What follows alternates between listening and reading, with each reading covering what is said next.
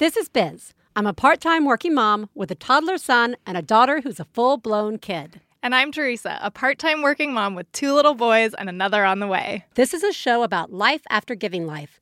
Don't listen with your kids, because there will be swears. This is One Bad Mother.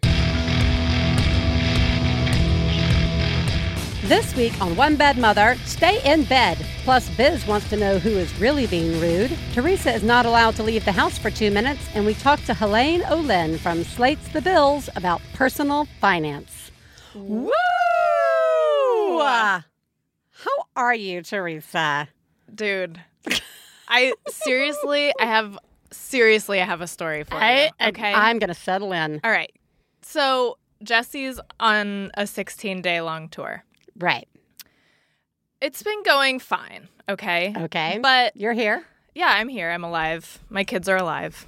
Um, so the other day, I like I sold our couch on Craigslist because we want to get a different couch. Is this the is this the couch that the yogurt went No. into? Different No. couch. No, different couch. That couch is just gonna stay and Kid continue couch. to get more and more destroyed as Smart. time goes on. Smart. Um, so this is our regular like living room couch, and I sold it to this very nice couple on Craigslist. They came to pick it up. I had to move Jesse's car from outside our front gate to make room for the people to carry the the couch. Uh-huh. Okay. So then later, the couch is gone. The kids are a little wired because the couch, Couch is, is gone. gone. That's like just weird, you know. Right. It's like kind of exciting and fun. The couch is here. Is the couch not here? Yeah, like right. you know. And so I had to go back out and get Jesse's car and move it back, you know. And I'm like, it crossed my mind, like, Huh. I- can leave for two minutes. Two It's minutes just it's to like move it's gonna take me two seconds. Like, Yeah. I mean, really two minutes. Like, actually, technically, about two minutes. Like, Right. that's not an exaggeration. That's not. No, get in the car, drive it in, get out of the car. Yeah, back Right. up. Like that's basically it. So I'm like, guys, I'm just moving daddy's car. I'll be right back. And they're like, okay. And they're running around. I don't even know if they notice. Like sometimes I try to not make a big deal if Right. I'm disappearing for a second because they're in the middle of playing. Yeah. like, they wouldn't even know. yeah. Right. And so, but as I come back inside, I hear water running. And I'm like, did they? And they're screaming and laughing in the house. And I'm like, did they not get in the shower? Did they like turn on the shower and get in the shower? Like, what are they doing? Sillies. As I walk up to the house, I notice. No. Yeah, okay. They have no. You can't even guess. There's no way you would even guess what they did in Okay. the two minutes that I was gone. Okay. They turned on the garden hose and they shoved it through the mail slot into the kitchen. Oh my God. They turned it on full blast, like full blast Oh my garden God. hose through the mail slot, and they propped it there. Then they were inside. Simon had put on his swim trunks. Oh. and they my- were screaming and oh laughing my God. hysterically and bouncing off the walls and playing in the water in That's the kitchen. filling up your That's kitchen. Filling up That's my literally kitchen. filling up Yes, your kitchen. hardwood floor kitchen. Oh my God, Yes. Theresa. Yes, that is the correct response. It was Oh my- shocking. It was shocking. it was crazy. This is like cartoon next level. It was cartoon next level. It really was. makes you realize that there probably is no exaggeration in movies Yeah. or books or like where you're like that Yeah. could never happen. Yeah, like, like, that's such an ever do that. exaggeration. Yeah, like how would they even think of that? How would they think of that? Kids Yeah. are idiots, well, right? they thought of it. Kids can think of lots of things, guys. Kids actually have limitless brain palettes for thinking. Yes.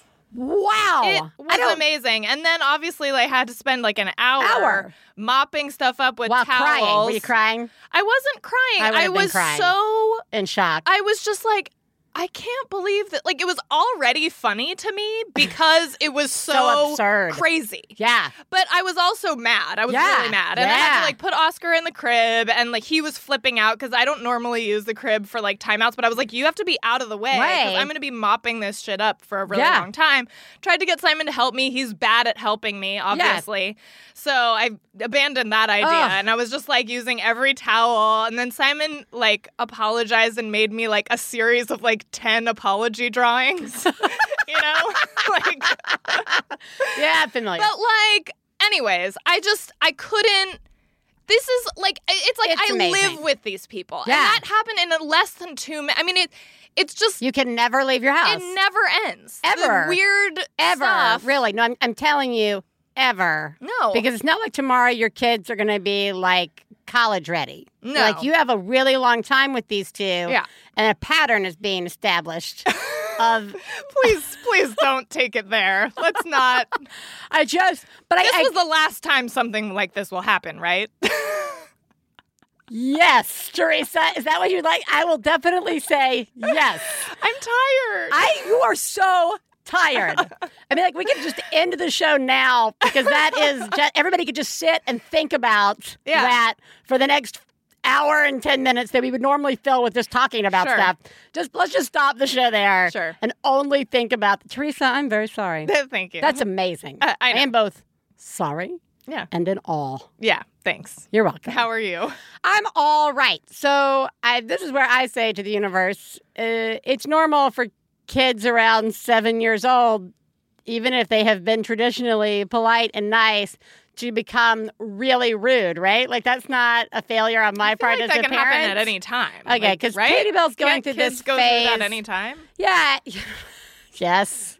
I, can you tell me? Well, I'll tell you that it'll never Yeah. happen. Uh, your children will are not establishing a pattern Mm. uh, of awesome kid behavior. Mhm. Uh, I need you to tell me, nope. Children will go through one small, very short, rude phase, and then after that, behave like perfect children. Mm. Is that true? I need you to tell me yes. Yes. Great. Thank you, friend. Uh, so, Katie Bell, I actually do believe that. eventually, I this mean- is one of those things where, like, I, I feel like I have a lot going on with this. The rudeness is, I really don't know where it's coming from. Like, it all kind of came to a head this weekend where we're at karate. She just finished two hours, like back to back, of classes at karate. She's tired, and we're coming off the mat. And one of the instructors, who is an older woman who has very little, to- she's like very little tolerance for any foolishness. Uh-huh. I'm like, she has never given Katie Bell a private lesson. I'm just Uh-huh. like, that is not a match. Yeah. My child is all foolishness, right? Anyway, we're coming off the mat, and she wants to uh, give Katie Bell a pointer on something she saw her doing. That's fine. Mhm. I can tell Katie Bell's starting to lose it, you know, a little bit. Just and even I'm just like, all right, you've explained this now. Uh-huh. We're good. Like, Okay. We're going to move on. But like, I say, uh, okay, thank you, Katie Bell. Do you understand? And she kind of does this like mumble shrug thing she's been doing. And I said, Katie Bell, do you understand what she says? And she's like, yeah. And it's so directed to me. Oh, yeah. It's not directed to this woman, but that Yeah. woman gives me the look. Yeah. The full Like, oh, look at your condemnation, kid. judgy. I'm like, she wasn't fucking Veruca salting out here, Right, like right. on the floor. No. She just gave me a tired yet rude. I'm not forgiving it. I just yeah. know where it came from. Right, right. And, but like that look Uh-huh. stuck with me. The look of the woman. the woman Yeah. for the rest of the day where I'm like, I wanted to just like stop everything and be like, Yeah. what do you want me to do in this situation? Right. Do you want me to like reprimand her publicly? Because I, I, that's not my method. No. No. Do you want me to? Are you expecting me to hit her here, like in public? like, is that like is that what you're expecting me to do to teach her manners? Like, it was so filled with that look, Yeah. and I just was like, it made me like really, it really threw me. And uh, and then that like led to this feeling of like, what am, am I doing something really wrong here? With like like she went, sorry. she went with a friend to go see a movie because like we're entering that stage where she's going out with friends. You know, Uh-huh. she goes with this uh, her best friend and the mom to go see a movie, and I come to pick her up, and the mom's like. You know, she didn't eat a lot of pizza when we went out for lunch. She did have her whole box of candy, and when she was done, she was asking for, you know, her my daughter's candy and my candy. And I was like, "Geez, Louise, Yeah. Katie Bell." You know, it's like Yeah. later, like I talked to Katie Bell about that because she's Yeah. been going through this, like asking for stuff she knows she can't have, asking for like stuff that's not hers. Uh-huh. You know, I, it just like this whole level of like kind of rude uh, behavior that I don't want to come to define her. So and then like I wrestle with that and the whole thing of like, well, are my expectations based on her short seven years of life, or am I expecting her to have, be somebody who's had years and years and years of experience Right. developing this. Uh, am I being unfair? So anyway, not the today's discussion, just sort of like where I am Yeah. uh, this week, uh, trying to figure out how to deal with this, like how much is normal, how much is just repetition, and then it's going to work itself out. Uh, yeah. So and, and Can I say something? I guess I'm not gonna. I'm not gonna fix it for you. I know. I just want to say could. you're doing a really good job. And yes, it's gonna be okay. She's going to be fine. Ugh. This is not okay. Every single person listening, every single person who knows you, knows that you have really great kids and that your kids are going to grow up to be upstanding, polite people. I hope so. She's a kid. I don't know. I don't know.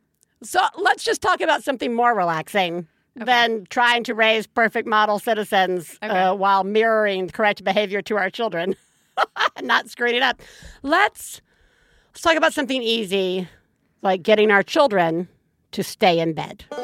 Please take a moment to remember if you're friends of the hosts of One Bad Mother, you should assume that when we talk about other moms, we're talking about you. If you are married to the host of One Bad Mother, we definitely are talking about you. Nothing we say constitutes professional parenting advice. Biz and Theresa's children are brilliant, lovely, and exceedingly extraordinary. Nothing said on this podcast about them implies otherwise. Theresa, Yes. stay in bed. I would love to. Thank you.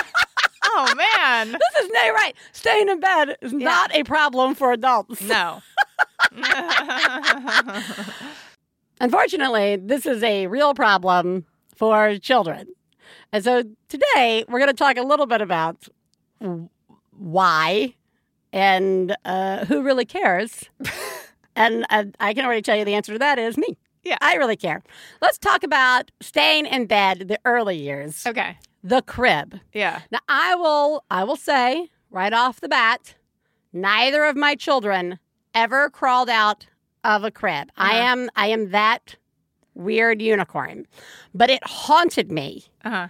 I don't think I did anything special to make them Yeah. Some do kids it. do, some kids don't. Some kids do, Yeah. some kids don't.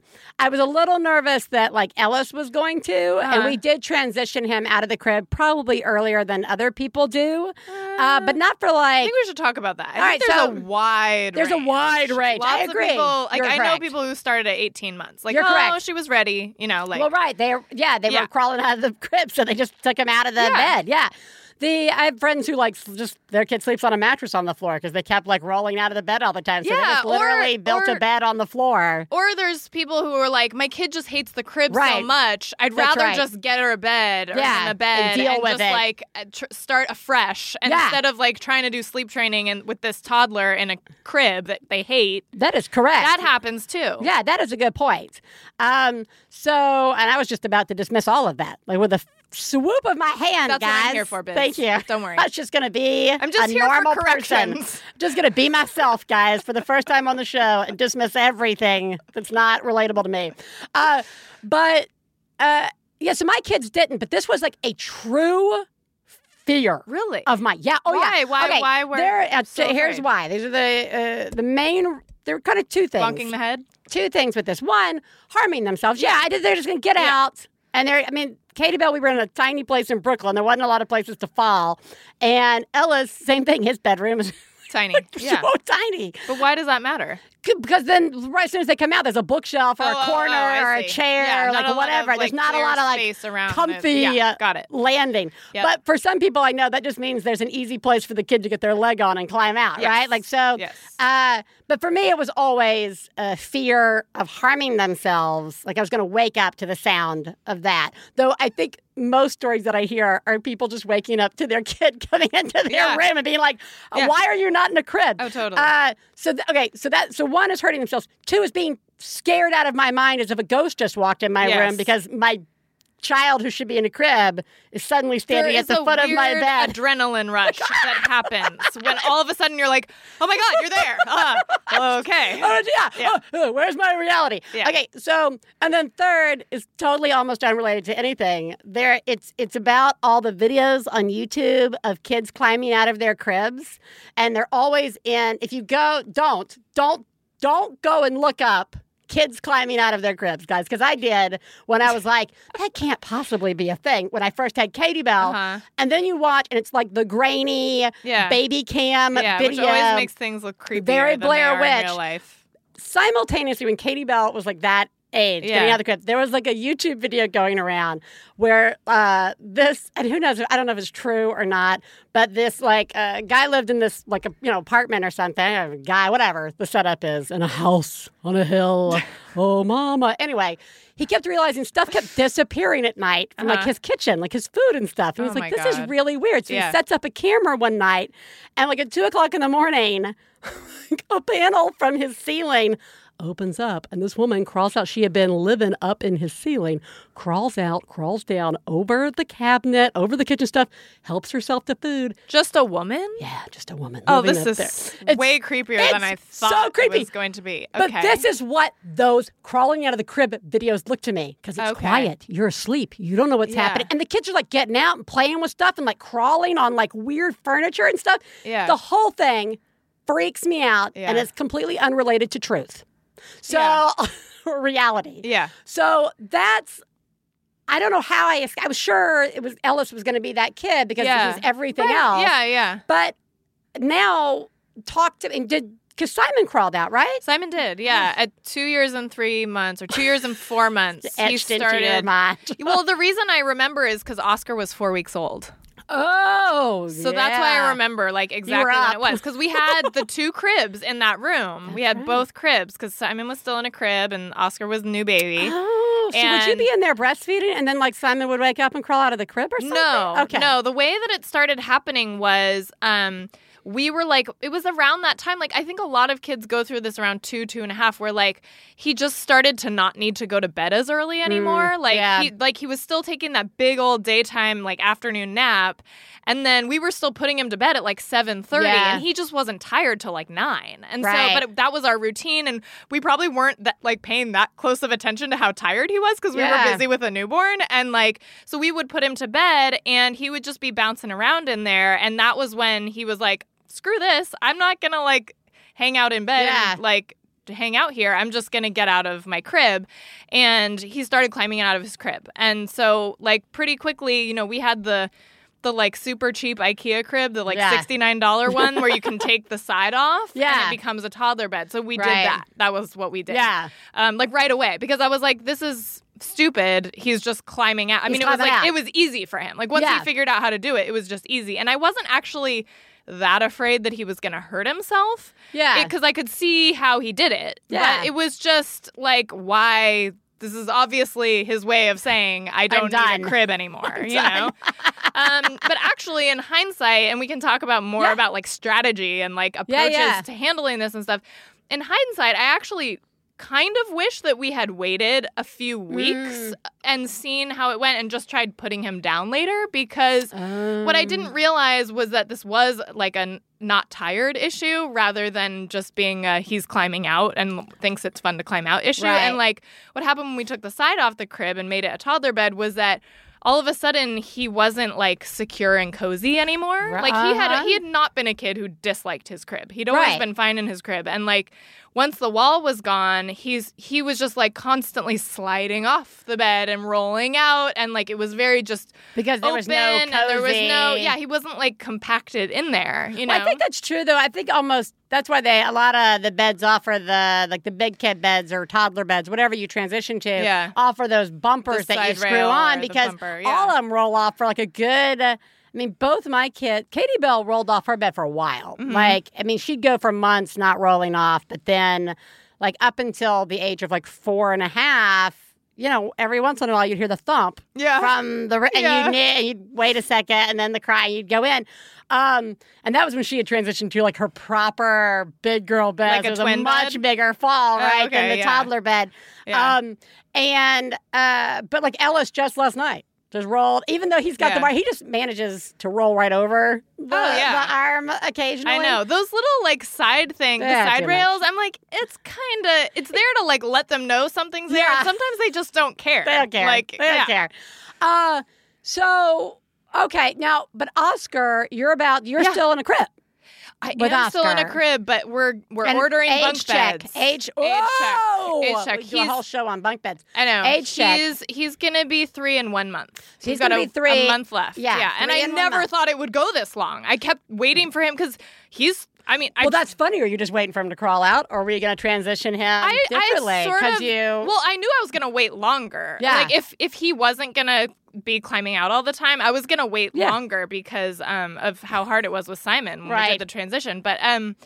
But no, he just has never really. He climbs out of if we're traveling we're using the Yeah. baby Bjorn travel bed, or if we're using somebody's pack and play, he can climb out of those, and he's climbed out of Um, those. yeah. But he doesn't climb out of the one at home. Like he just doesn't. I don't know why. He, I don't know if it's. I, I, I think it might be a tiredness issue. Yeah. he goes to bed with. Simon at eight forty-five or whatever. Yeah. it's just a lot later, and I think he doesn't have that. Like I need to be. And the the other thing with Simon was Simon knew we were up with a baby. Yeah. Whereas now it's like he and Simon are going to bed in the same room together at the same time. I think Yeah. there's less of a motivation to try to escape. Right. He's like he's sort of like this is what we're all doing right Yeah. now. You know. Yeah, So- that's interesting. But I sort of always had three as like my thought. Like, well, if he's still not climbing out at three, I'll probably be ready because of like potty training and Yeah. other stuff. Like, and I, for that reason, and we've told the kids for a while we're going to get bunk beds for them because we want to open up some because a room is pretty small. You're about to have to put a crib in there. and we're gonna have a crib in there, yeah. Yeah. So we need, we know we're gonna need bunk beds um, soon anyway, and so I've, I've already told them like it's it's happening. All right. Well, It's happening. okay. So it's about to happen. So it's I'm about to happen. I'm about to do it. All right. But the other, can I just yeah. throw in one other component to this? Yes. there's, there is a part of me that's like, I should just see this out. Like, even if he's three and a half and he's still sleeping in a crib, it's if it's making my life easier. Easier. But the thing is, my belly, I can't, can't lean over over, the- yeah. and it's actually really hard to lift him in and out. It actually really It is, is. now. So I'm not. I'm now. I'm motivated. I'm like, and and also if he's having a hard time, like I'd rather just lay down with him in the be- in like a twin bed, you know, than like be sitting on a hardwood But floor. you could also like, be like working out the transition before that baby comes. Well, exactly. In general, just yeah, in general, just any getting transition things, problems. getting things. Yeah, and we are like working on potty train, Yeah. training like more affirmatively now, and Right. it's just it's just time. Like you just kind of know Oh yeah. when it's time, Yeah. you know. And so, but there is that part of me that's like, my life's about to be over again Oh, for like yeah. another year. So like somebody comes and rips the tablecloth out from Yeah. the vases. Yeah. Once you take the bars off, Yeah. once you uncage them, Yeah. and you put them in their their bed, strangely they just want to run free, which is weird. Now again, I'll set this up Mm-hmm. by saying, for the most part, Mm. my kids stay in bed. uh huh. Um, we are. I mean, Katie Bell. That now this is, which is different. I want to say I think there's two getting out of bed situations. Yeah. There's bad dream. There's Right. uh, every couple of weeks hard go down. Mm-hmm. You know, but we're not doing like okay. Just as I had the images of the crawling out of the crib horror film, Mm-hmm. suddenly there's a child standing next to your bed, nightmare. For regular, for regular toddler or big kid vet or whatever nightmares I have is the Super Nanny episode I watched long Uh-huh. before children. The Super Nanny's uh, situation was they were unhappy with their children getting out of their own individual child beds. They wanted that to stop. Right. But the horror scene was like, you know, them showing the clock every like 10 minutes pass and, and the kids running out of the room and the parents just like give up immediately because Yeah. who wouldn't? And so Super Nanny's solution was you pick them up and you put them back in the bed and you walk out and you close the door. Yeah. You pick them up, put, them, back in the bed, and walk, like, out and close and the door. Oh, and it's like times. Two nights of the like night cam of them Yeah. of the parents just dragging the kids and Yeah. putting them back in the bed over and over Yeah. and over.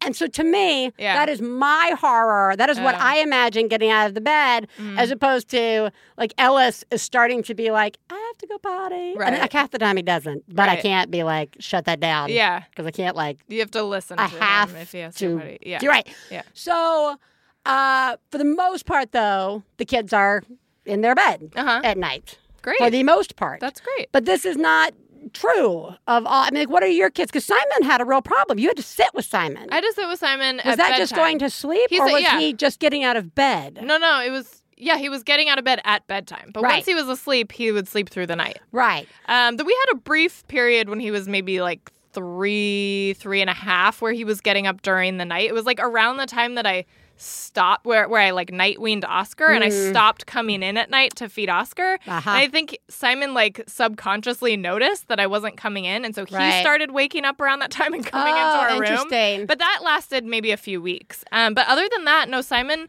Simon, it was just a matter of bedtime, and like once he turned around, like a little before turning four, um, his he stopped napping during the Yeah. day at school, and I think that helped him be like more tired at bedtime. Yeah. And um, he also just like developmentally was like understanding the concept of like I'm supposed to stay in my bed and I I will listen to what I'm supposed to do and I will do it, which is something that I honestly thought would never happen. Right. Like he's my oldest kid and he it was so hard for so long. You know, it was a year and a half of me having to sit there and physically be that barrier. I was the crib. I was the physical mom crib, Yeah. keeping him in his bed until he was tired enough to go to sleep Ugh. every night.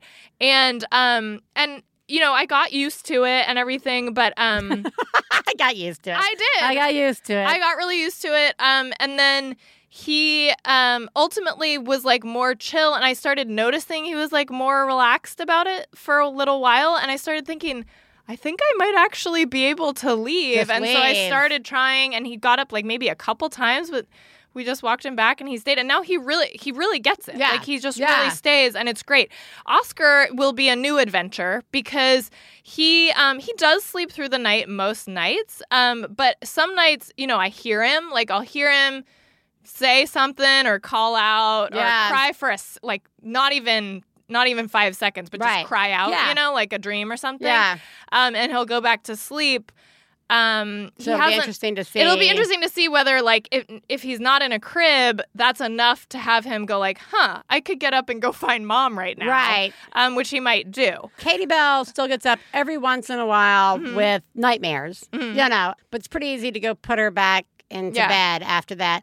I'm a little concerned with Ellis and the night terrors. We still have those. Last night, he, Oh. last night he had one Oh, where wow. he was still totally asleep, but I mean, hysterical. It was a good 20 minutes Oh of me sitting in there with him. Clearly, in his night terror, Mama wasn't there, Papa Yeah. wasn't there, Oh. and there was no, you know. And I keep making the mistake. The more I try and comfort, I no longer try and pick him up. I just have a hand on him and Yeah. try and get my voice through to him. Yeah. But it took him a long time to kind of come to, and Aw. so I do still have those worries that. Because uh, there's a there is you know statistically if your kid has night terrors they will tend to sleepwalk right. Yeah. more, which is a totally different situation of staying in bed right. than you know than what we're talking about right now. Yeah, yeah. And opens up. Don't get me great. I've got all a couple of years. To totally build that up into a horror show in my mind of fear, uh, based Does it on usually start later? it starts a little bit later when Yeah. they start uh, sleepwalking. Everybody's stories are basically that I've heard Uh-huh. of who slept walk started around five, six, seven, you know, like that age. And, Yeah. you know, they find them out in the front yard and stuff like that. Oh, And I'm just like, oh, Yeah. Um, strap them down. yeah. Uh, I'd like to though talk about because uh, this has been fun to talk about, but probably not insightful to anybody in any way. So Yeah. let's talk about why this is so hard. Let's wrap Yeah, up on yeah. why this is so hard. yeah. Because you know, even when like I said, Ellis was is not a big getter out of bedder, but like the put down time, like while I'm trying to get him down, it can range anywhere between, uh, you know, two times of him getting out of bed to an hour of him not staying in bed. Yeah. Right. Totally. And or when Katie Bell wakes me up in the middle of the night with a nightmare, you know, like it is sometimes it's easier in the middle of the night for me to have much more empathy and like be mm-hmm. yeah. be more of a I am your parent and this is my Yeah. job and I feel good Yeah. standing up and comforting you and getting you feeling safe again. I get that. But the earlier No. stuff with The Ellis, evening. I get so angry. And I think about like even just crawling out of the crib, any of these scenarios that we have talked about, Yeah. why are those those are not ones anybody talks about like, ah, it's not it's like teething, whatever, it's really horrible, but you're getting through it. Yeah. People's retelling of the sleep thing is always a, like a pit of despair. It really is. Is it just that we're Yeah. done by the end of the day? And that's the like because in my mind it's it's bedtime now. Yeah. This is the one time where there's no noise and nobody's coming to me. And Yeah. I and for me, given how my day is, Mm. the one time I have my work, I get my catch up on personal stuff, have self care time. So the moment that door opens, it's gone. Like I feel like it's being taken from me Yeah. aggressively. Yeah. Right? So like is that just me? I mean, do you find I mean, are you have a I don't know. What do No, you- that is not just you. I mean, I think it's really real. I think honestly like the way it's so hard. I think it's a combination of things. You're so tired at that point Yeah. in the day, you don't have a lot of fuel left to Yeah. like deal with hard things and you also have this like mental to-do list is the other component Right. of that. And like the longer it's prolonged, you're more tired and you still have these things that you want to do. Even Yeah. if they're like things like watching TV with your partner Right. or like calling your mom or Right. like, you know, clearing the dishwasher, like whatever it is, you just then you're getting closer to bedtime and like your own bedtime and that is stressful and painful in and of itself. I mean, I Um, ha- but I, yeah, I, I just want to say, I think one coping mechanism that I had for that Yeah. was like for better or for worse was that like once I realized that I just could not leave Simon in his bed without him just immediately getting like I couldn't it wasn't even that I couldn't walk him back to like he wouldn't Yeah. he would ne- there was no moment of him staying in bed on his own. He Right. was bouncing off the walls. He Yeah. was like literally I mean he just would not lay down. Yeah. He would not I mean I had to physically be there and once I like I reached a level of acceptance about that, I found a way to use that time and like listeners, longtime Yeah. listeners know, I would sit there with a cocktail, you know, I would Yeah. like ha- make myself either a glass of wine or a cocktail or something nice for myself and I and I bought a Kindle. Like yeah, and just I read. bought myself a Kindle because I couldn't read in there in the dark. And I didn't want to look at my phone at that hour because I was burnt out. Yeah. And when I f- looked at my phone, I found myself working Yeah. and getting more stressed and thinking about things I should be doing. right. So I got a Kindle and I started reading novels at that time with Nice. a cocktail by his bed. Yeah. And sure, I was like still getting a little bit interrupted yeah. but I was just there and I was actually kind of also enjoying that time for Yeah. myself in addition to and I granted I had to get to the point where I was like there is no other choice like Yeah. there is the cuz there for a long time it was this isn't okay. I shouldn't be here. I need Yes. to leave him. He needs to learn to go to sleep by himself. I went through all this trouble to sleep train him as a baby. He went to sleep by himself as a baby. I'm ruining that now. Um you know I'll never be able to fix this. He's, you know, he needs the independence of going to bed. All those issues. I was done I had Yeah. another kid too I had a baby I, Yeah. but I was also had a different situation and I ha- just needed him to stay in bed and go to sleep. And for me, emotionally and physically, that was the best solution for me. And actually, it really worked. Well- like, I wouldn't go back and say that I knew it was going to work. Right. I thought I was kind of like caving in a weird way. Uh, yeah, I but want like, to talk about but that. But it was, I didn't have rage anymore. I think this is so important because and we, we have talked about this in different ways on the show. But like when you, I can remember you telling me on the show that Yeah. that's what you were doing. And I remember just being like, that I mean, like the in the Yeah. all purely honest, Yeah. like judging thing. Yeah, and not it's like and I okay. realize No, it's, it's not okay. judging you because No. it's, it's this. I, I don't want to never do that. Yeah, right. it's like I don't want that. And Yeah. I think it's clear to point out when we say that we are judging, but we're not judging the other person in that scenario. It is all about, which, as most judging is, Yeah. you. Yeah. And I would really be like, how do you get into a situation like that? And I can't do that. And I will never do that. Yeah. And that combined with those complications you just talked about, I've already done the sleep training. I'm Yeah. ruining this. This Yeah. I'm I'm destroying something I worked hard to Yeah. create. Yeah. Combined with this is something I told myself I'd never do. And Yeah. when those two things meet, I think that really plays into the rage aspect of this. Totally. I just thank you. I like actually because I was going to say like what's so hard as the parents is just this lack of control Yeah. and that lack of control invading in your what you think you're supposed to be doing personal time. Not that you don't deserve that time. Yeah.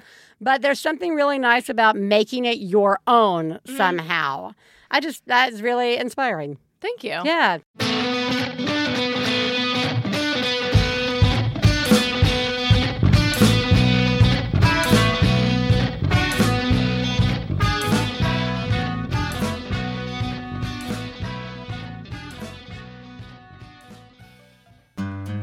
One Bad Mother is supported in part by Blue Apron. For less than $10 per meal, Blue Apron delivers seasonal recipes along with pre portioned ingredients to make delicious home cooked meals. I just want to say there have been two big takeaways from using Blue Apron for me. One, it has totally gotten me to prep food in a different way before cooking. I now prep all my stuff like an hour before now, like while I'm feeding Ellis dinner. So when it's time for me to cook, everything is just dump, Ooh. dump, dump, Yeah, dump, ready dump, to dump. It's just really ready to go. When you get to use little tiny bowls. I do. I get to use tiny Little bowls. I feel like I'm hosting a, Yeah. a cooking show Yeah. uh, on the talk or something. Yeah. Dump, dump, dump, dump, dump. And the variety of food that has worked into our weekly rotations as a result of trying stuff with Blue Apron and then wanting to make it again ourselves is remarkable. Check out this week's menu and get your first three meals free with free shipping by going to blueapron.com slash badmother. That's blueapron.com slash badmother. Hey, you know what it's time for? This week's Genius and Fails. This is the part of the show where we share our genius moment of the week, as well as our failures, and feel better about ourselves by hearing yours. You can share some of your own by calling 206 350 9485. That's 206 350 9485. Genius fail time, Theresa. Genius me. Wow. Oh my god. Oh my God. I saw what you did. Oh my god. I'm paying attention. Wow. You, Mom, are a genius. Oh my god, that's fucking genius. I I mean, I, I'm just I'm solo for 16 days. That's I, I just I I, just that's gonna really applaud it. you for Thank that. Thank you. I'm gonna I- applaud myself. Yeah, I just, I, I just that's it. that's Like, it. That's Good. really that's enough. It. That's That it. is more than enough. Thank you. It's really hard. Yes. Uh, this is weird. So the fish are still alive, guys. Though I will say, I will say, leopard tail passed to the great oh, beyond Oh, was today. that- That was one of oh. the first. Oh my god. We've been waiting for. This is the one we thought was pregnant. Yeah. We've Yeah. been waiting. Not pregnant. Not pregnant. Probably the bloat. So we've had these fish for over a year, and one of the things that I hate doing is taking care of them. Yeah. And part of that is cleaning the tank. And to clean the tank, you use this like I, the siphoning mechanism. Think getting gas out of a car. Like you supposedly you can uh, you know pump it in the like one end, which just basically Yeah. looks like you're giving an upside down hand job Yeah. uh, in the tank, and that should start the siphoning process. Yeah. But it doesn't always, and it makes a big mess, and it sends me into a rage. The other choice to date uh, has been uh, gas style, like suck it on one end and trying to get your mouth off before it goes in your mouth, Oh. which I don't want to Oh, do. no. I don't want to do.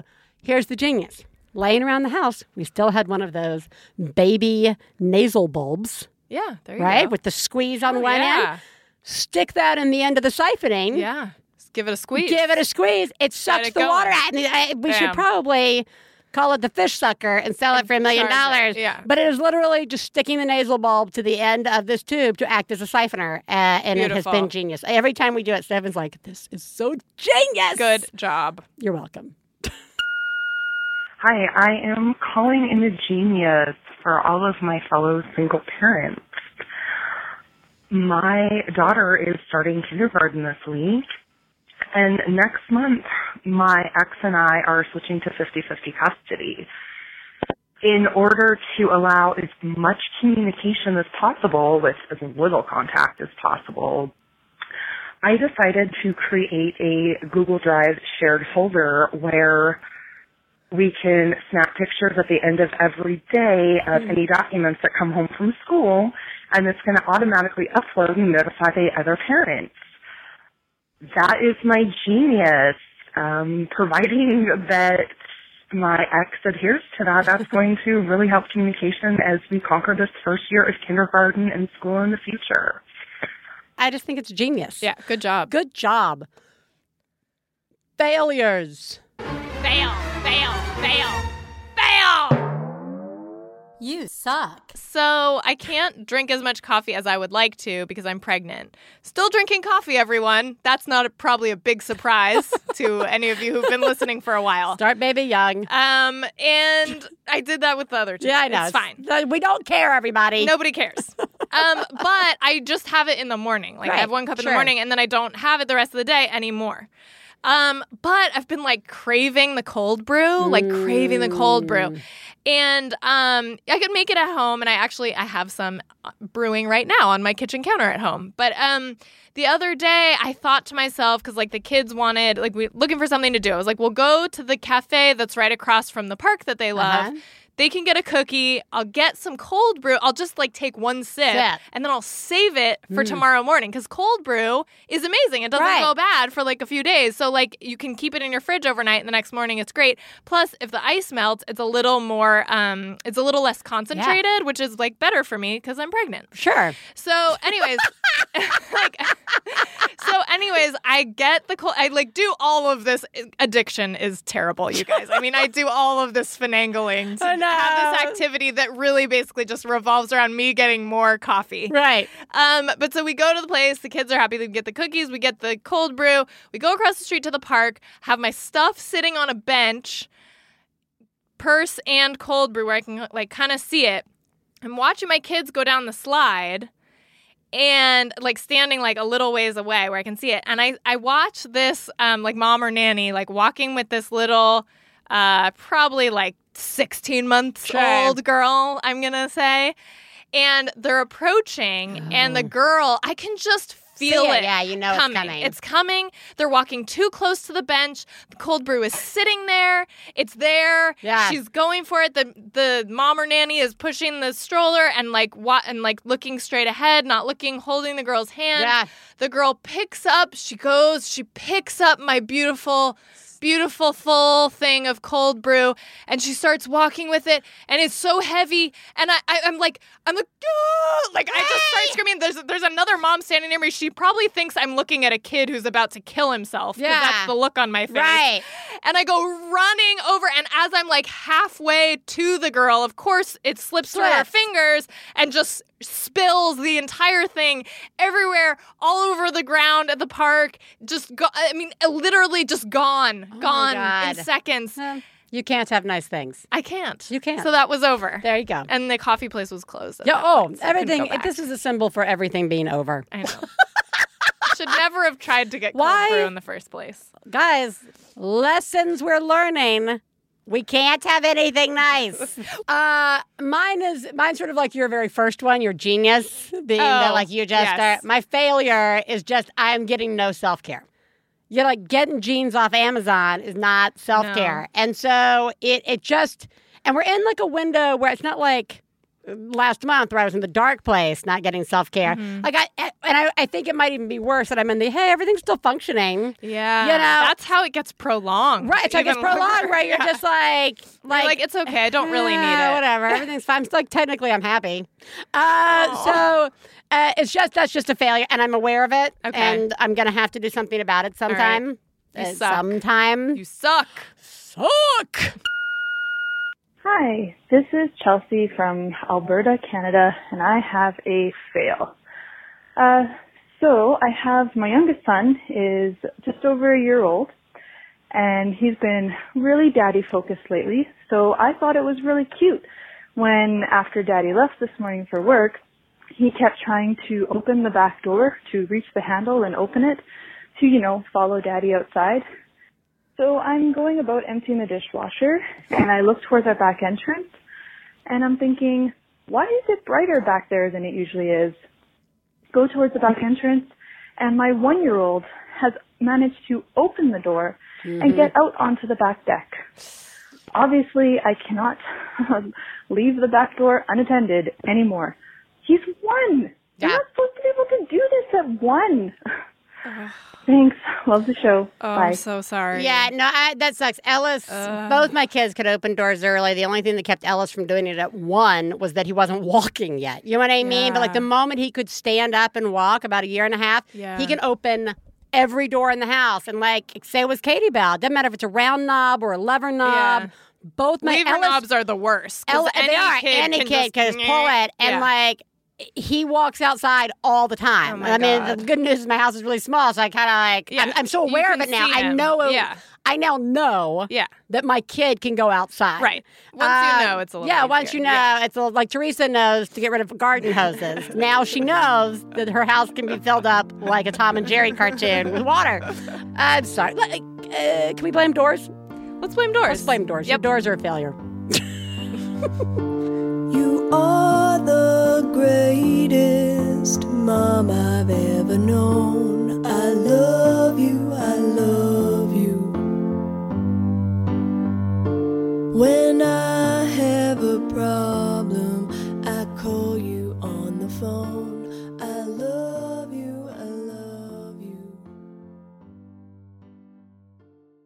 I'm Barbara Gray. I'm Brandie Posey. And I'm Tess Barker. We're Lady to Lady. Do you want to sleep over in your ears? Is that a friend in your pocket, or are you just podcast to see me? We're a portable hangout you can bring to the gym, on the subway, or on an oil rig. Seriously, we have listeners who do that.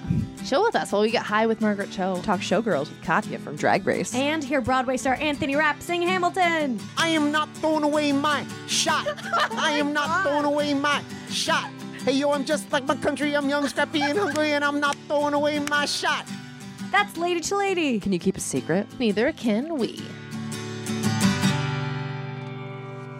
Why would you listen to a podcast of TV pilots that never got made?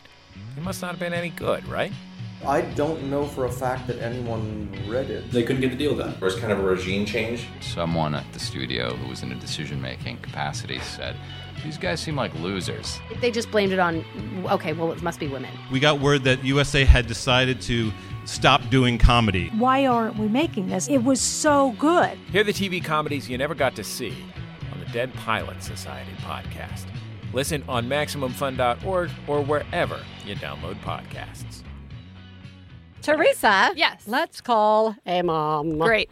Today we are calling Helaine Olen, who is a columnist for Slate and co-author of the Index Card. She's the host of the Slate Academy podcast series, The United States of Debt, and answers people's financial questions in a column entitled Ask the Bills on slate.com. Welcome, Helene. Hi, thank you for having me on. Well, we are very excited to have you on and are going to try hard not to spend three hours pumping you for information, uh, given our limited time. But before we get into uh, talking about personal finance, uh, especially as parents, uh, we want to ask you what we ask all our guests as a way to get to know them. Who lives in your house? Well, um, I am married for 25 years, a fact that astonishes me because I'm not supposed to be old enough to be married 25 years. So, my husband, first and foremost. Uh, we have two human children. Um, my older son is turning 17 in October, wow. and my younger one is 13. I also have a, um, my daughter is a poodle. 10 next month. Uh, I guess, okay, before we even get into the questions, I realized I had a surprise question. My mother uh, was the bankruptcy administrator for the federal government out of Tuscaloosa, Alabama. And I can say without a doubt, my sister and I were raised with a lot of sometimes wise information, sometimes panicked information about money. Uh, just given what she saw day in and day out.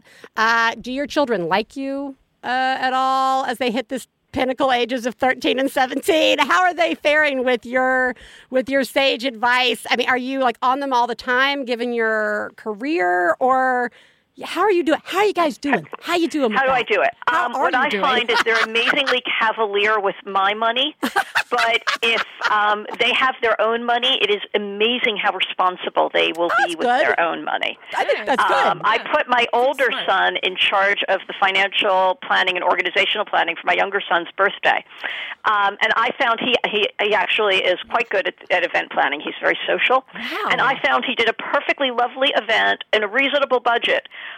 um, proving to me that he is capable of doing this in his own life. It was really astonishing. Oh my God, I obviously would have stepped in had he tried to like chintz his brother out of something. So that being said, I will say one of them is a better saver than the other. I'm not going to say who. I don't want to embarrass my it's the children. poodle it's the poodle Well, somebody has to be better at so, like not everybody can't be the exact same amount good save right. Right, no, it right. doesn't necessarily. That's right. Everybody, one's good at maps, and one's good at savings. That's fine. It's fine.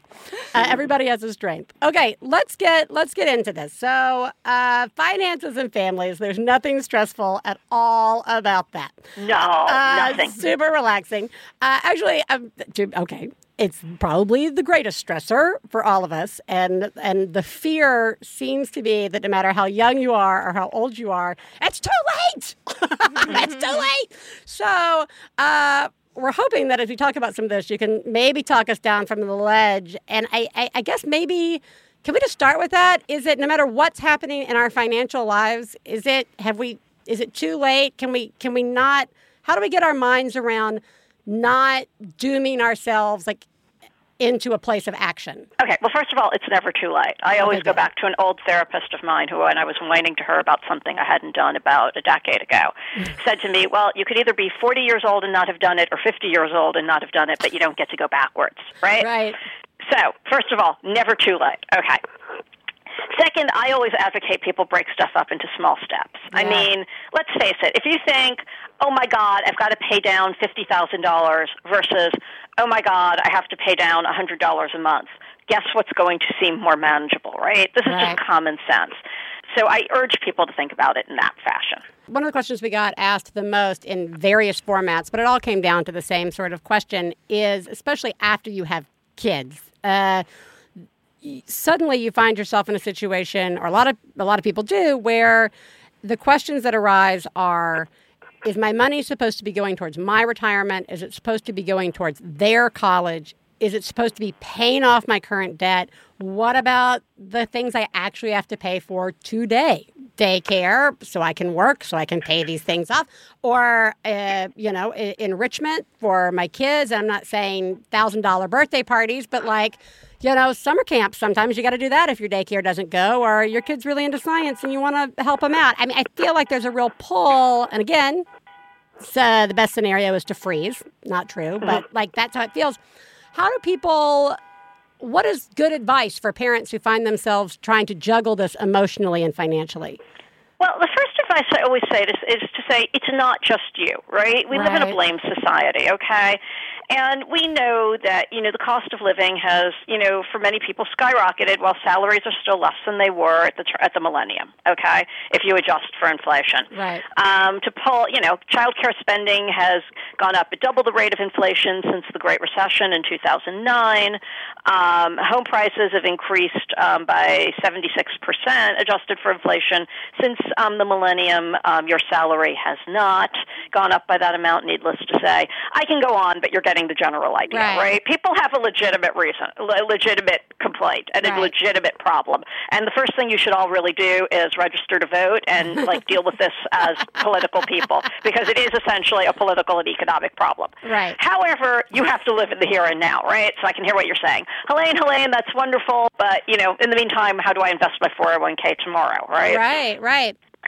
So, I mean, there's the financial way to ta think about this, and then there's the practical way to think about this, right? If you're watching Susie Orman or Susie Orman's old show, because she's not on anymore, she will always say you should save for retirement over paying for your kids' extraneous expenses, whether that's college or you know, cl- you know, music class or whatever, right? I mean, to me, that has frankly always seemed a little unrealistic. Um, there aren't that many parents out there that are going to go, you know, I need to put money aside for when I'm 70 versus, you know, y- you going to college or you um, taking a music class or you getting a tutor, right? Right. That just doesn't really happen in the real world. And that doesn't happen in the real world partly because we love our children very, very much and will pretty much do anything for them. And second, it doesn't happen because our ability to see ourselves in the future is extremely limited. Um, When pe- they put people in MRI tubes and they show them pictures of themselves aged, um, where they can't run away screaming, you know, because they're in the MRI tube, um, you know, they actually find you see this person as a stranger. The part of your brain that lights up isn't like you've just seen your husband or your best friend or yourself in the mirror. It's you've just seen someone you've never met before in your life. Wow. So your ability to save for that person is fairly limited, right? Right. And you know, push comes to shove, you're going to take care of your kids in, in the immediate future.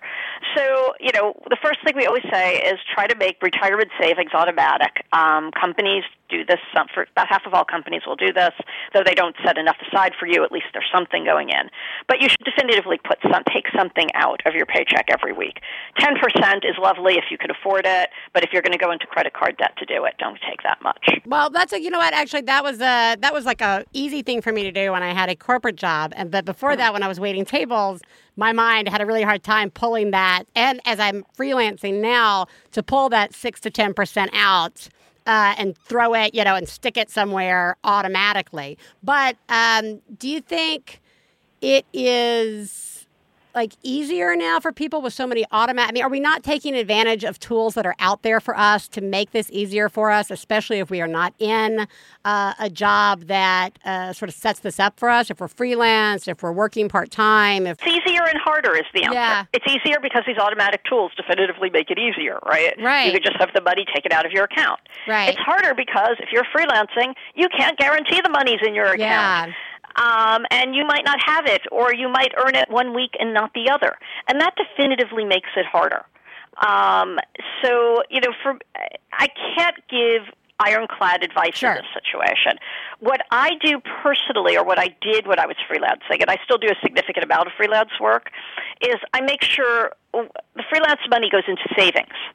Um, and then I would take money out to live on, which was a slightly, I found was a slightly different mindset than Mhm. just dumping the whole thing into checking. oh, that's interesting. That's you know what? That's actually kind of remarkable. That's a good idea. I find it helps. It's not a cure-all. I mean, you No, still have have the money coming in, but it does definitely change your mindset about how it's being spent.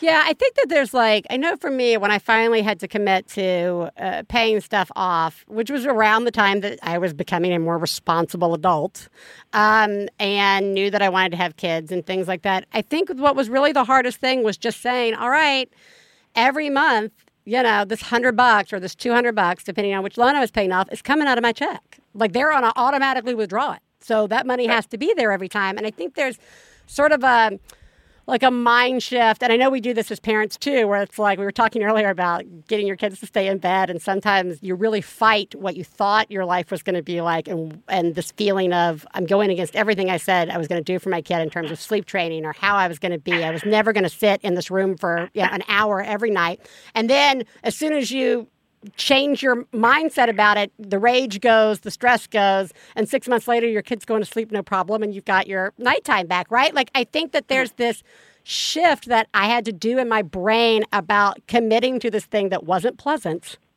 and was going to limit me. Right. uh, in order to do it. And I think that's really hard for people. I think that's just like a naturally hard thing for us to do, especially given our society. Um, right. I mean, temptation's in your face at every single turn. Yeah. And the fact is, is you see people spending, and you have no idea if they are earning it, if it's on credit, if there's a generous grandparent in the background, Right. if they won the lottery. You don't have a clue. You just see the spending going on, and you turn on the TV, and it's marketed at you constantly, and you go online, and Facebook shows you ads of really gorgeous dresses.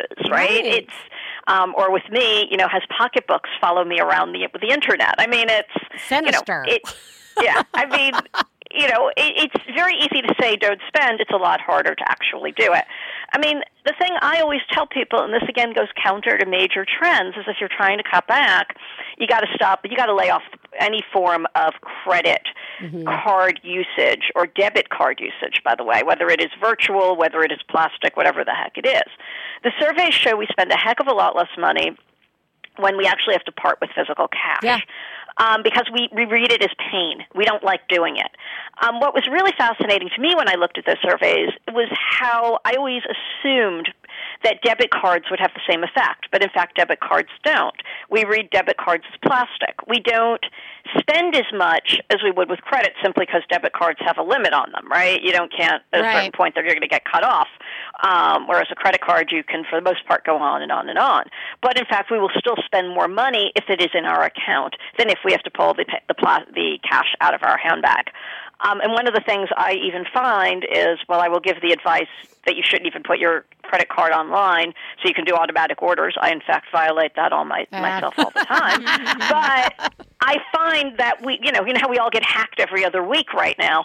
Um, is you know when a card gets canceled because of a hack, I find my spending goes down in those two or three weeks before I get summon up the energy to re- re-input the information online. So, one last sort of question that I think, uh, especially uh, new families uh, with kids or right at the beginning before you have kids face is kind of getting on the same page as partners. If you are Mhm. in a partnered relationship, uh, any any sort of comment you you've actually addressed. People write you this question a lot in Yeah. different formats. This is probably one of your top asked questions just from my uh, you know taking a look. Um, so I guess why do you think that is, and what's your general overall like? Besides, get it together. Get it together. Um, why it is because we're humans and we don't agree, right? We're two separate people. Um, it's that old '70s song. It's you and me, and we just don't agree, Right, disagree, right. right? but I mean, people are not going to be on the same page, and the studies show we do tend to marry our opposite to the to an extent, right? Right. Um, savers tend not to tend to have a tendency to marry spenders and vice versa, which is I think I wrote in the column before the one that's currently up is probably a you know the marital form of self medicating. But um, you know, to me, where it really gets to be an issue is an issue of control and speaking up for yourself. Right. Um, and this is the things that seem to come up over and over and over again. I am not, unlike many personal finance writers, a fan of separate bank accounts. Um, my experience that has I've seen that over and over again. In your best case scenario, it just leads to people not knowing what the hell's going on because most people just would rather not discuss the subject. In the worst case scenario, I've seen it lead to real nasty control issues um, because, as we can probably all know, depending on how long you've been married, you learn that incomes go up and down, and different people earn different amounts at different times. Um, usually, these people who earn less are female after a certain time, and um, a certain percentage of people will use that as a control issue. It is no question in my mind about that. Harder to do if you simply have a joint account. Um, that's just common sense. Um, for instance, childcare is often seen as women's spending, which I always find kind of fascinating. Like, what you didn't wasn't your sperm or something? Um, and it will come out over and over again. People will write that it comes out of the woman's allotment. This is absurd. I mean, Yeah. this is basically why I believe in joint accounts. At a certain point, you're either in it together or you're not, and that's whether you're. And I should say, I'm I'm I'm middle aged, so I say married. I mean, if you're married in a partnership, whatever, you're either in it or you're not in it at a certain point. So that's one major thing. Um, secondarily, you know, you assuming this is you're not a control freak or a spendthrift, huge spendthrift, or you know a miser of some sort, you do have to confront people about out of bounds issues, but let the little stuff go. So I had somebody who wrote me, you know, I'm upset my partner is spending too much money on energy drinks. I mean, seriously, you know, you got to let that one go, right? um, on the other hand, and I have a funny story to tell with that that I will tell in a minute. But on the other hand, you know, I've also had people write me that you know their spouse is hundreds of thousands of dollars in debt, and they've just emptied out retirement accounts. And what do they do? I mean, obviously, this should not have gone on so long. And by the way, total aside, if you're at the point where you're emptying out retirement accounts to pay a debt, that is when it is time to call a bankruptcy attorney. Yeah, no yeah. ifs, ands, or buts. You pay, retirement accounts are not used in bankruptcy proceedings. You should the minute you're going to that sort of money, you are officially probably ready for bankruptcy. I mean, I'm assuming it's not a five hundred dollar debt, right? Right. But now, what but what control leads to is I always tell the story of my um, my aunt Doris and Uncle Charlie, who um, I never met Charlie. He actually died before I was born. Doris was my grandfather's oldest sister, but uh, the family still tells the story to this day, even though Charlie died a long time ago. Um, is that my aunt Doris was a notorious cheapskate, um, and at some point she decided that red meat cost too much money, and she wasn't going to buy it for Charlie anymore, and that was the end of it. And what she did not realize was that Charlie's response was before he came home, as every day, he'd go head to the local um, saloon and order himself up a steak before he came home, and then he would eat my aunt Doris's meal. Well, no kidding, he ended up collapsing of a heart attack in his mid fifties, and that was the end of Charlie, which is why I never met him. But what the family tells the story of all these years later was at the funeral, my aunt was apparently sobbing inconsolably, saying, "I should have fed Charlie more steak." and nobody knew what the heck to say because, of course, it was well known to everybody that Charlie was simply going behind her back and ordering steak every day. hence his death in his early fifties. oh God! Oh. so, so anyway, I mean, so you know, you can't control people, but you can discuss. The, the Mm. trick is is to not be unreasonable and not let get stuff get out of hand, and know that there's going to be back and forth, and some of it's going to be unpleasant. I mean, that's just life, and you need to deal with it. Unfortunately, Oh, parenting and money, they go hand in hand, don't they? unfortunately, unfortunately. Well, H- Helaine, we really appreciate you taking the time to come on, and I have a feeling we will have you back on again to answer more uh, questions or just talk us down from the ledge. Um, while well, while keeping our feet on the ledge, we some we may be on a ledge. We just don't have to jump, guys. It's okay. Um, That's a good way to put it. Okay. uh, but thank you so much, and and we will talk to you again soon. Okay. Thank you for having me on. Absolutely. Thank you. Bye bye. Bye. Brainwaves send a message,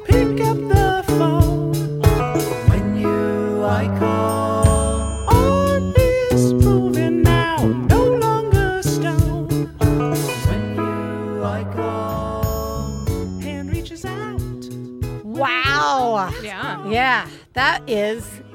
I always money is actually a really big stressor for me. Even Mm-hmm. though I now have my stuff like fairly in check and in in control, uh, I had to and I, I had to tell Stefan early on Mm-hmm. this. Even though I know you're coming and we're going to have this conversation, and I know we are not enemies here, Yeah. and I know you're not scolding, and I know I actually haven't done anything wrong. We're just about to have this conversation about money Mm-hmm.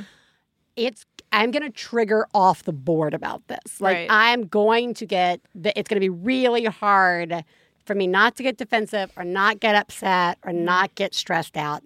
Um, and we had to have that conversation many, many times. And sometimes our conversations about just getting on the same page and, you know, as we, you know, after we got married, was having to have the same conversation over and over again until I could Yeah. accept it and, ha- Yeah. and be reasonable in Yeah. it. And, and also just reach a comfort level about having conversations, Conversations. about money. Like Yeah. it's so I think so many of us come to the table with I mean everybody has different baggage, but Yeah.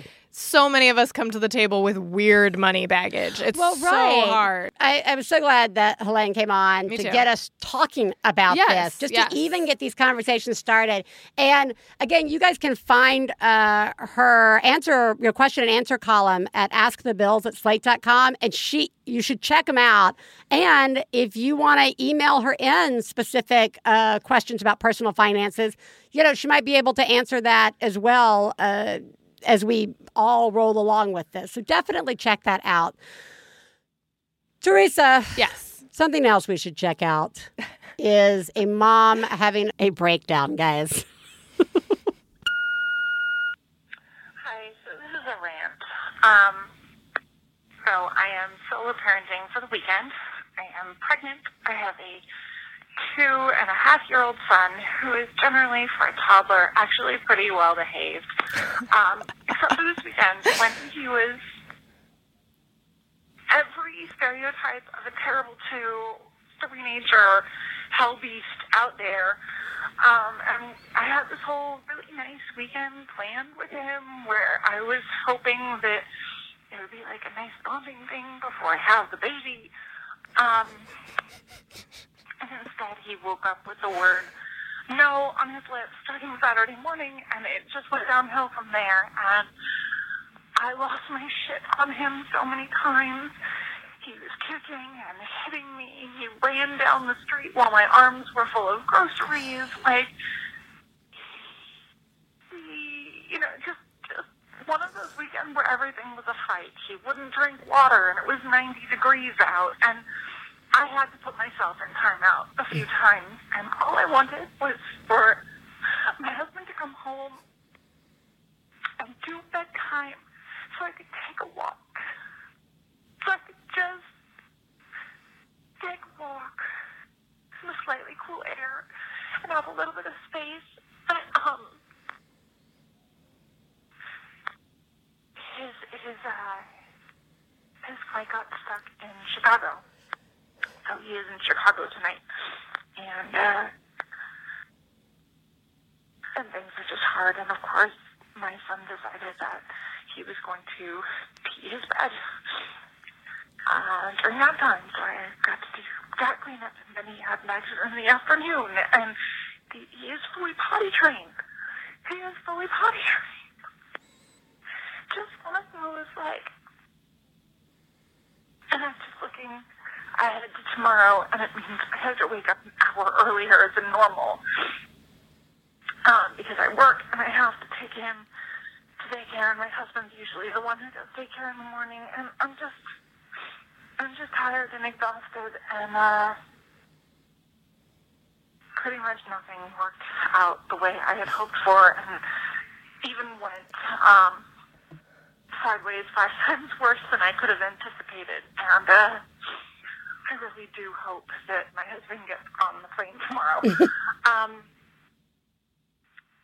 that's all. That's the show. That's all. Yeah, That's all. only that. Only that. Only That's it. only that one little thing. That that's it, guys. That's all. Not a big deal. Sorry for calling. wow. yeah. That's a lot. Yeah, it's so hard. Like, like, here's the thing. Again, we we all, except I think Theresa and I are finally over it. We'll like uh do these setups of like what's happening. Uh huh. But like even like five hours of your kid being in that super sweet spot of the twos or the whatever, Yeah. you can put any age on it.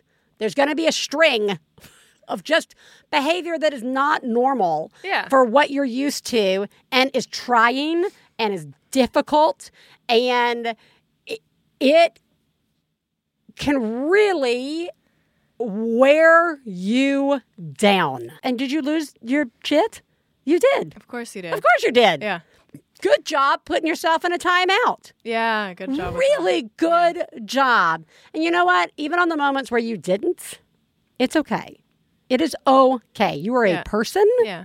with emotions and uh, feelings, and you are. It is normal to get burned out and super tired. So you look, you are doing a remarkable job. Yeah, and you did it. I And you mean, did it. did that whole weekend, and Yeah. it was even longer than you planned to do. Oh, there's nothing worse Like- than that call. Yeah. But you d- like you really did it. Yeah. Like the fact that it was hard and shitty and like didn't go the way you planned it, like doesn't take away from the fact that you just did that. You did it. You totally did it. Yeah, you did. Like Good job. Yeah, really good job. Theresa, what did we learn today? It is difficult putting our children to bed, and they're going to get out of bed Yeah. at some point. Yep. It's coming. It'll happen. Yep. And the real problem is that it affects us in a way that we don't want it to. Like almost all of parenting has nothing really to do with our kids. It's all about us. I do think a good takeaway though, Theresa, was the, you know, sometimes if we just change the story and forgive ourselves for not doing exactly what we thought we would always do. Uh, that can be really freeing It can, yeah. and really eli- eliminate that stress that we're under in those situations. Definitely. I'm gonna write that on a sticky and stick it uh, everywhere in my house. Great. Like, like I'm gonna look like a crazy, like a Yeah. serial killer. Yeah. That's how many stickies will be everywhere.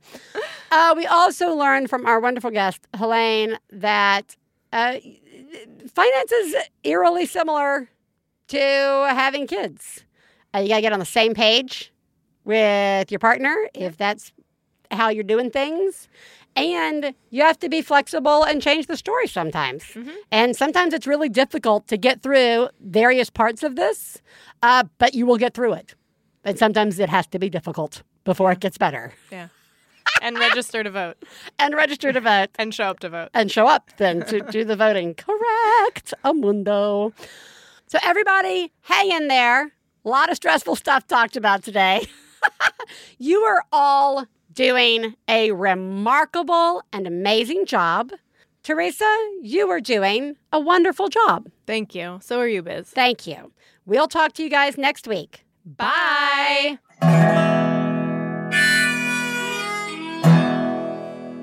I got to low down mama blues. I got to slow down mama blues. I got slow down mama blues. Slow down mama blues. Got slow down mama blues. Got low down mama blues. You know that right. We'd like to thank Max Fun, Lindsay Pavlis, our engineer, our husbands Stefan Lawrence and Jesse Thorn, our perfect children who provide us with inspiration to say all these horrible things, and of course, you, are listeners. To find out more about the songs you heard on today's podcast and more about the show, please go to MaximumFun.org. One Bad Mother is a member of the Maximum Fun family of podcasts. To support the show, visit MaximumFun.org and click on Donate. If you have a genius or fail moment you'd like to share on the show, then leave us a message at 206 350 9485. Full on rage induced rants are also welcome.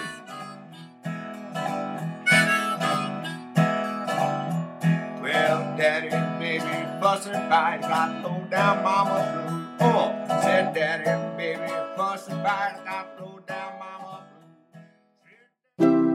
MaximumFun.org. Comedy and culture. Artist owned. Listener supported.